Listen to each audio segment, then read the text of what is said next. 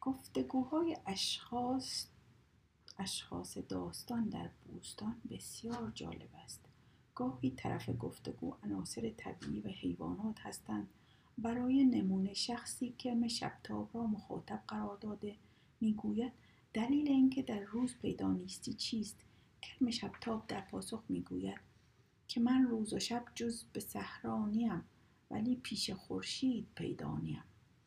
که این خود البته تمثیلی زیبا برای تواضع است. در جای دیگر نقل می کند جوانمردی را که خود تنگ دست است اما برای آن که زندانی بینوایی را از بند طلبکار آزاد کند زامن او می شود سپس او را فرار می دهد و خود سالها به جای او در زندان می ماند. سعدی در باب چهارم بوستان واقعی نقل می کند که شنیدنی است. فقیهی ژنده پوش برای امر قضاوت در صف قاضیان نشست. قاضیان دیگر شخص ناشناس و ژنده پوش را با نگاهی غزل بالود برانداز کردند. این امر سبب گردید نگهبان مجلس آستین مرد را بگیرد و به او بگوید که مقام و جایگاه بالا در خور تو نیست.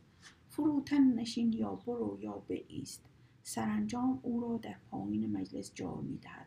قاضیان به انگام قضاوت با یکدیگر به بحث و گفتگو پرداختند تا آنکه در مسئله پیچیده و مشکل با هم جدال و نزاع نمودند و همچون خروس جنگی در هم افتادند.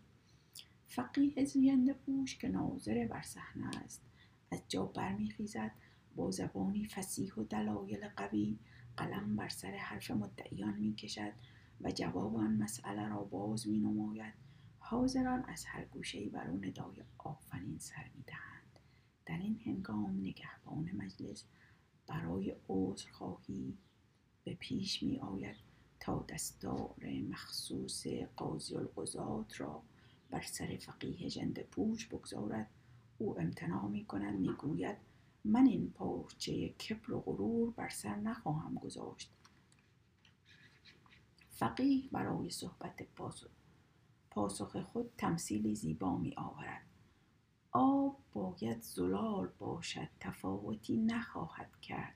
خواه در کوزه زرین باشد خواه در سفال. سعدی در انتهای داستان فقیه زنده پوش را معرفی می کند او کسی نیست جز خود سعدی. سراسر بوستان منشوری رنگ و رنگ از حکایات و قصه هاست.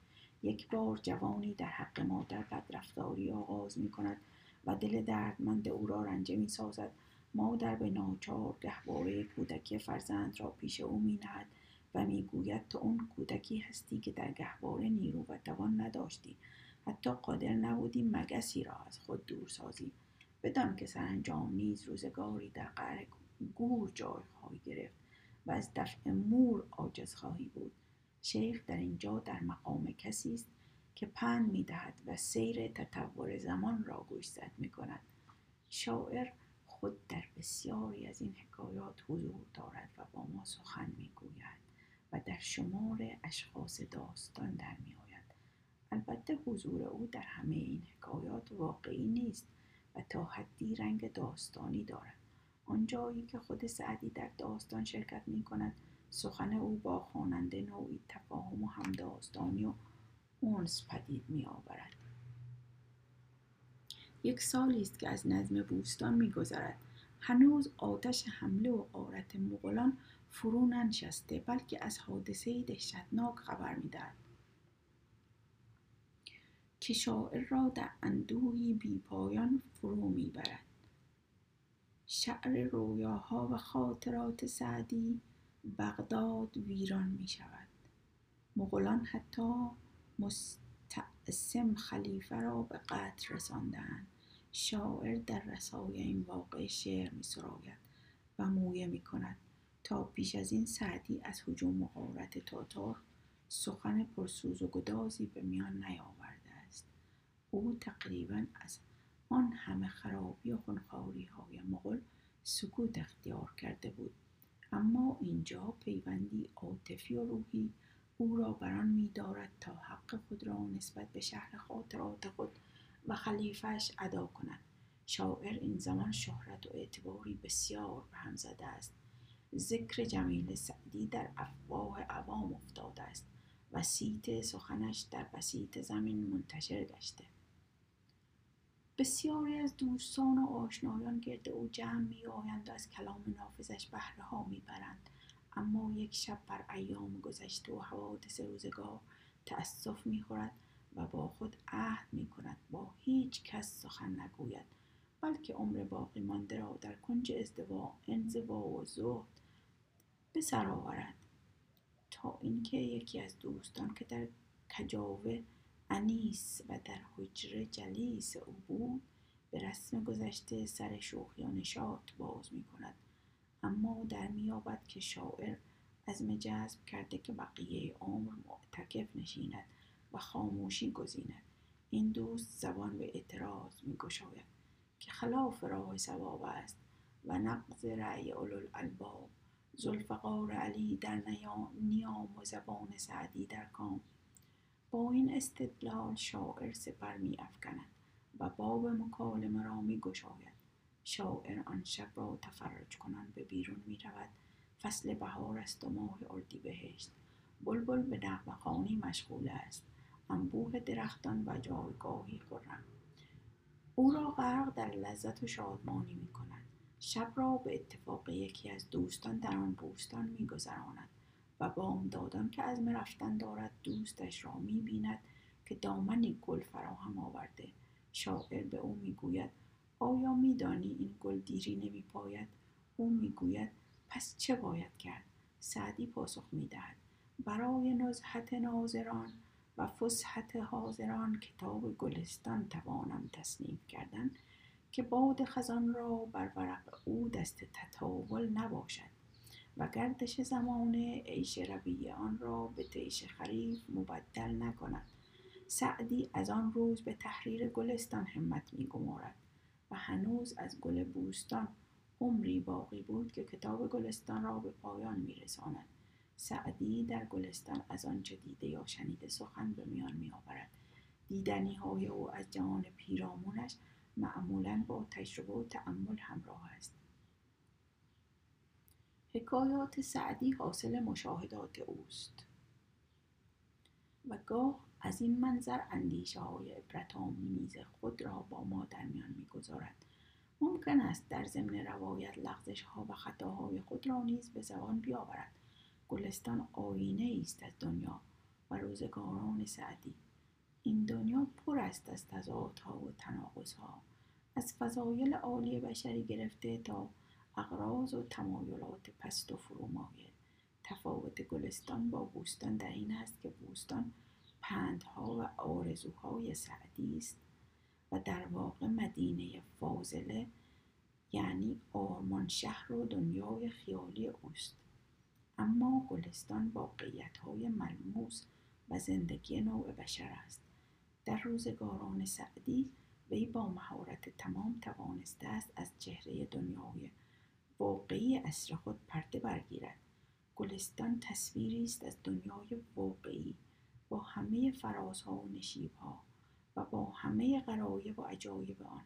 این دنیا را سعدی نیافریده دیده است و درست وصف کرده. دنیای اصر اوست اصر کاروان و شطور اصر زهد و تصوف.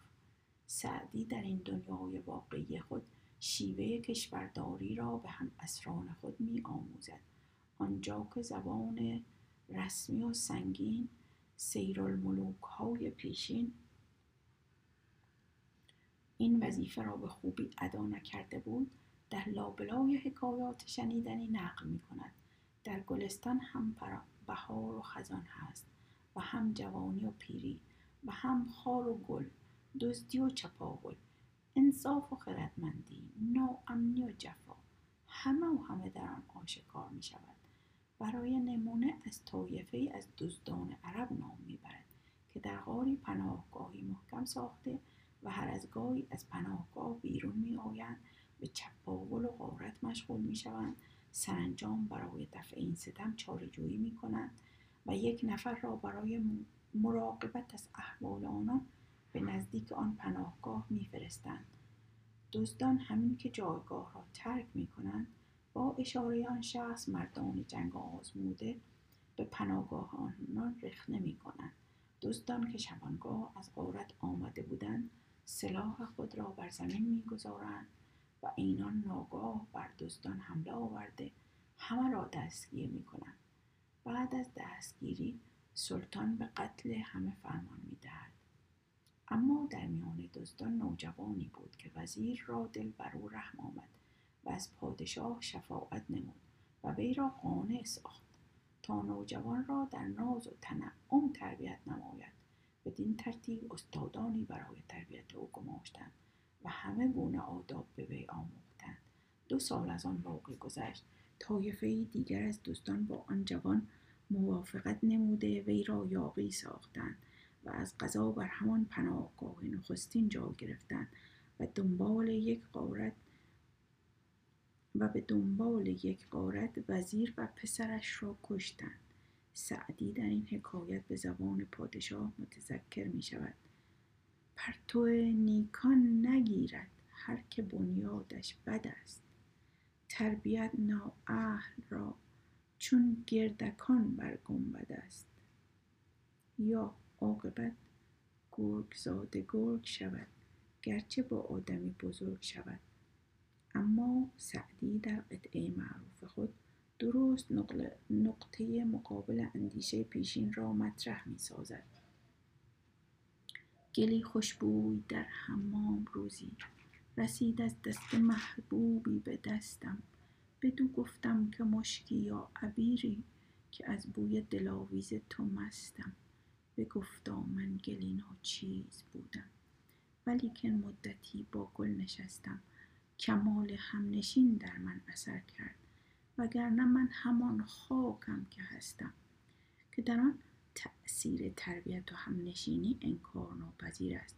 در گلستان گاه حکایت های کوتاه و تنظامیز را مشاهده می کنیم پادشاهی پارسایی را دید گفت هیچت از ما یاد می آید گفت بلی وقتی که خدا را فراموش کنم. همچنین مردی زن زیبایش را از دست می و مادر زن پیر مادر زن پیر به علت کابین کابین در خانه مانده است. گروهی از نزدیکان برای عرض تسلیت به پیش مرد می روند و از او می پرسند چگونه در مفارقت یار عزیز می گوید نادیدن زن چنان بر من دشوار نمی نماید که دیدن مادر زن. سعدی در گلستان گاه و بیگاه زبان به پند می گشاید جوانی پارسازاده را می بیند که از اموهایش میراسی فراوان به او رسیده.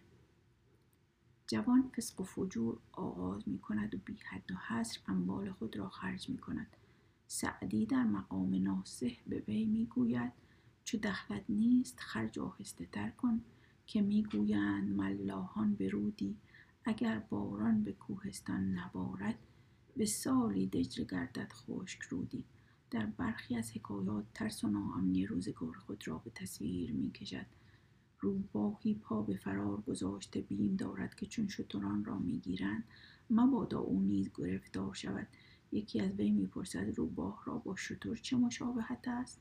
می‌گوید خاموش که اگر حسودان به غرض گویند شتر است گرفتار آیم.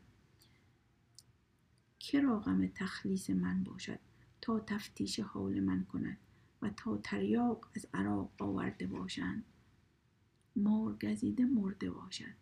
از خلال این حکایات به درستی می‌توان چگونگی موقعیت اجتماع را در دوره سعدی حد زد. محیطی سراسر ناامن. رفتار ناشایسته حکومتیان. زور و جبر و ستم. بیگمان روح محافظ کاری سعدی خود نشان دهنده ناامنی و اوضاع آشفته آن روزگار بوده است. برای مثال کسی می‌تواند به پادشاهان نصیحت کند که بیم سر ندارد یا امید زر. خواننده تیزبین آثار سعدی نیک در میابد که در نوشته های سعدی نوعی میانه روی و سازشکاری موجود است. این میانه روی و سازشکاری به موقعیت اجتماعی سعدی مربوط می شود سعدی در بسیاری موارد غمخوار زیردستان و طبقات فرودست است. برای مثال از زبان هرمز خطاب به انوشیروان می‌گوید که خاطر نگهدار درویش باش نه در بند آسایش خیش باش نسا نیاسایدن در دیار تو کس چو آسایش خیش جویی و بس. نیاید به نزدیک دانا پسند شبان خفته و گرگ در گوسپند.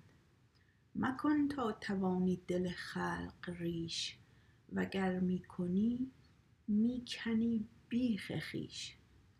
در انتها نظر قطعی خود را در باب حمایت از رعیت بیان می کند مراعات دهقان کن از بهر خویش که مزدور که مزدور خوشدل کند کار بیش. یا در گلستان خطاب به حجاج ابن یوسف ظالم و سفاک عرب می‌گوید به چه کار آیدت جهانداری؟ مردنت به که مردم آزاری.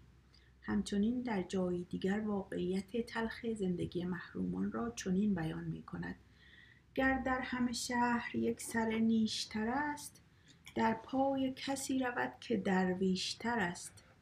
با این همه راستی که میزان دارد میل از طرفی کند که آن بیشتر است.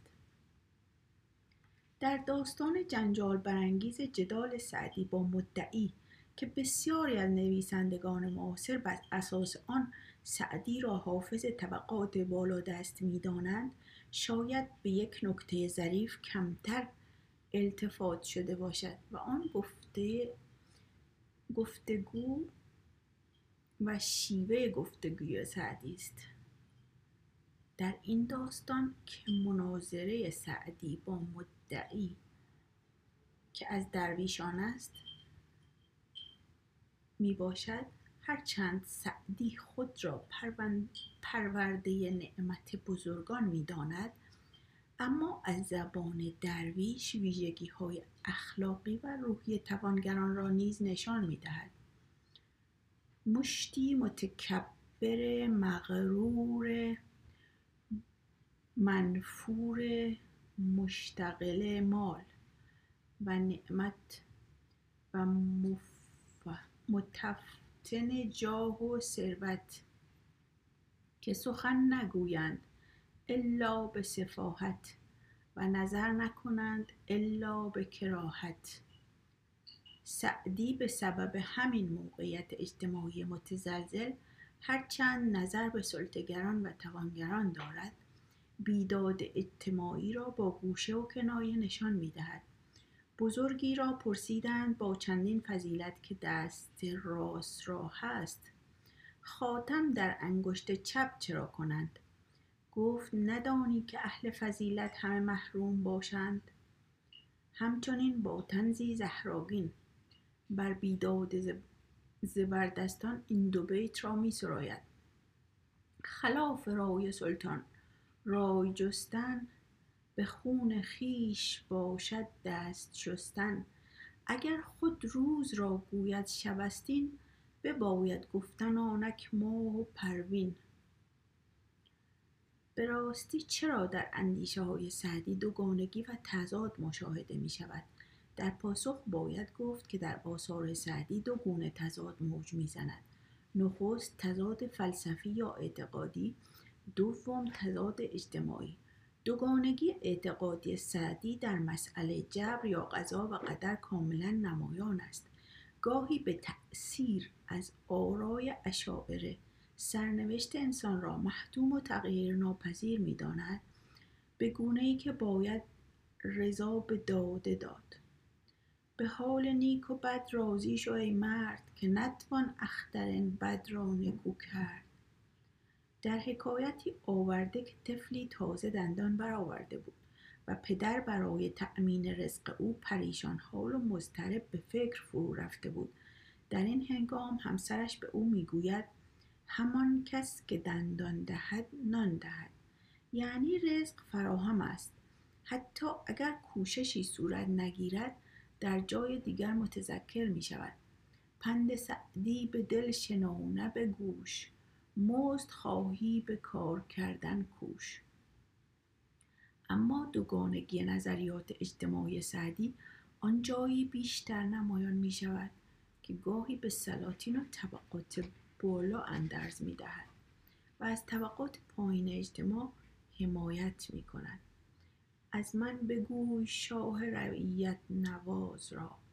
منت منه که ملک خود آباد می کنی ابله که تیشه بر قدم خود همی زند بدبخت گوز دست که ز دست که فریاد می کنی. در صورتی که خطاب به رعیت می‌گوید منت منه که خدمت سلطان همی کنی. منت شناس از او که به خدمت بداشتد. شایسته ذکر است که دوگانگی نظریات اجتماعی بازتابی است از تضاد اجتماعی. یعنی تناقضهایی که در کار دنیا هست. زمانه در دست دشنداران است و امکان دگراندیشی را به افراد حتی نخبگان زمان نمی‌دهد.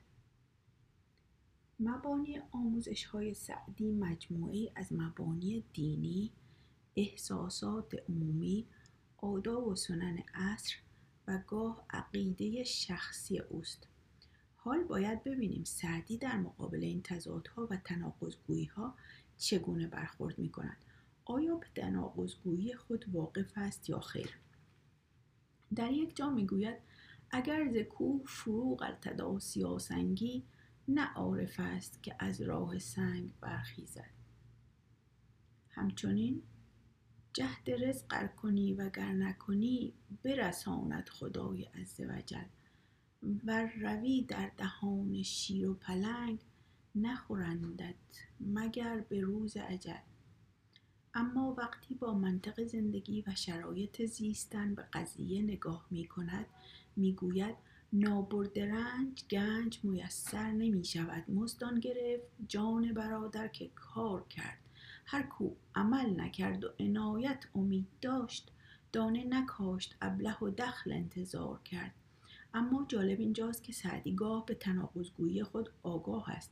از این رو این تضادها را گاهی با هم تلفیق می کند و نتیجه سومی از آن به دست می دهد.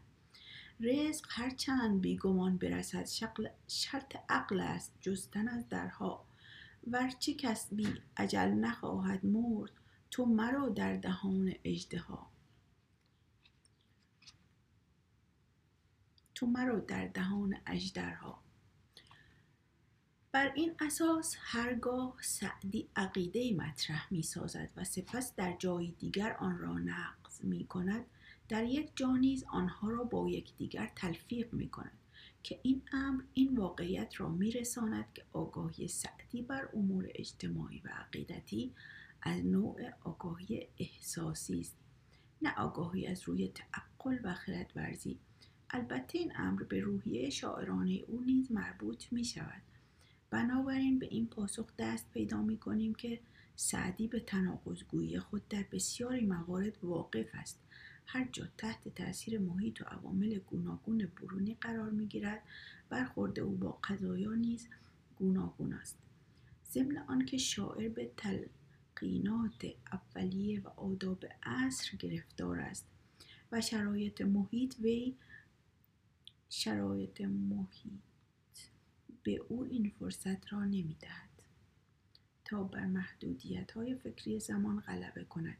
آنچه تا کنون بدان پرداختیم سیری بود بر بوستان و گلستان و بعضا دیگر آثار سعدی نیز تحلیل اندیشه های سعدی خصوصا در دو اثر برجسته او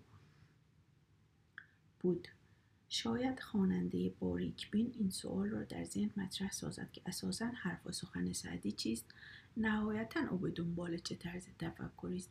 هدف او از خلق این آثار چه بوده؟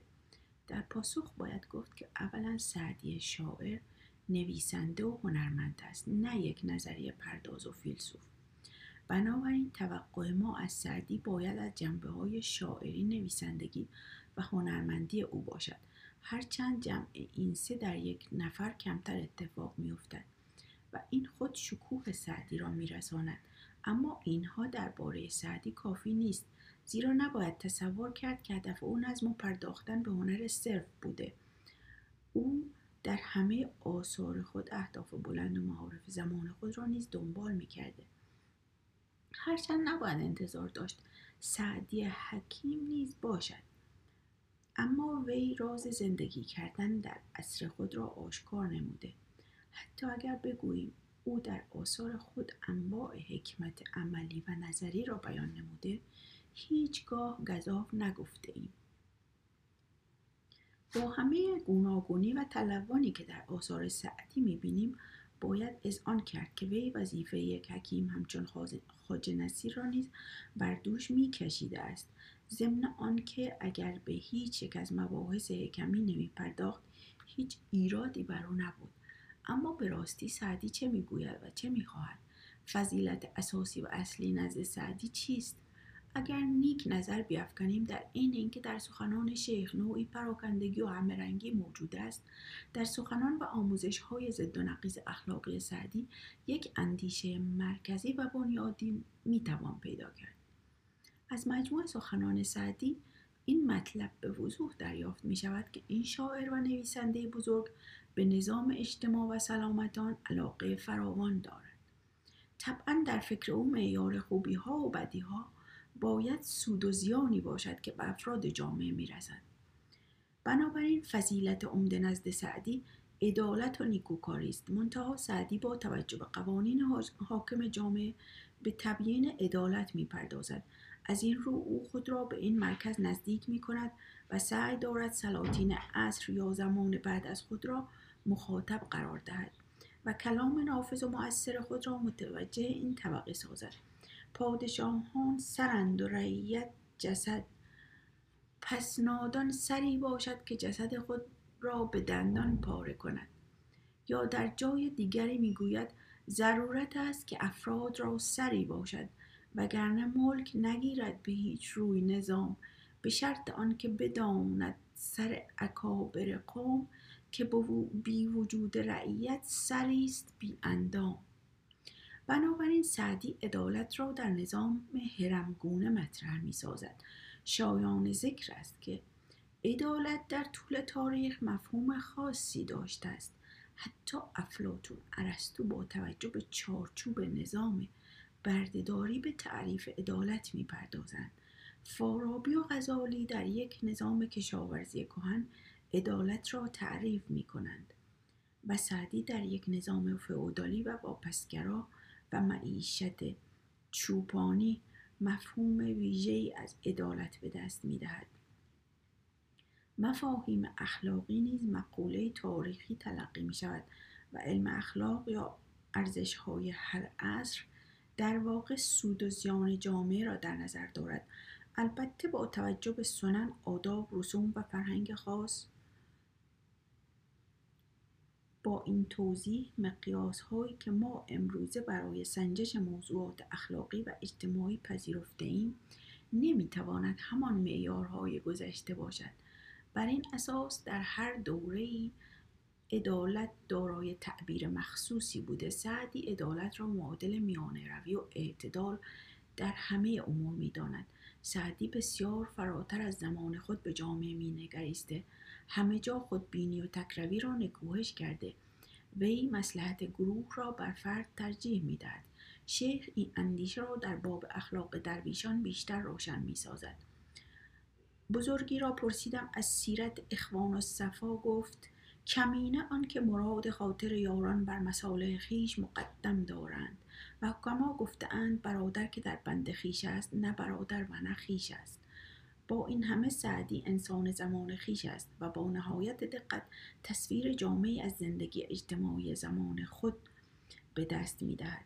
بنابراین آنچه گذشت سعدی در نظر ندارد در جامعه تغییر بنیادی ایجاد کند بلکه او می‌خواهد از امکانات موجود به بهترین وجهی استفاده نماید سعدی نمی‌تواند یک جامعه آرمانی به مفهوم امروز این طرح و تبیین کند او میکوشد کجرفتاری ها و ناهنجاری ها را به حداقل برساند.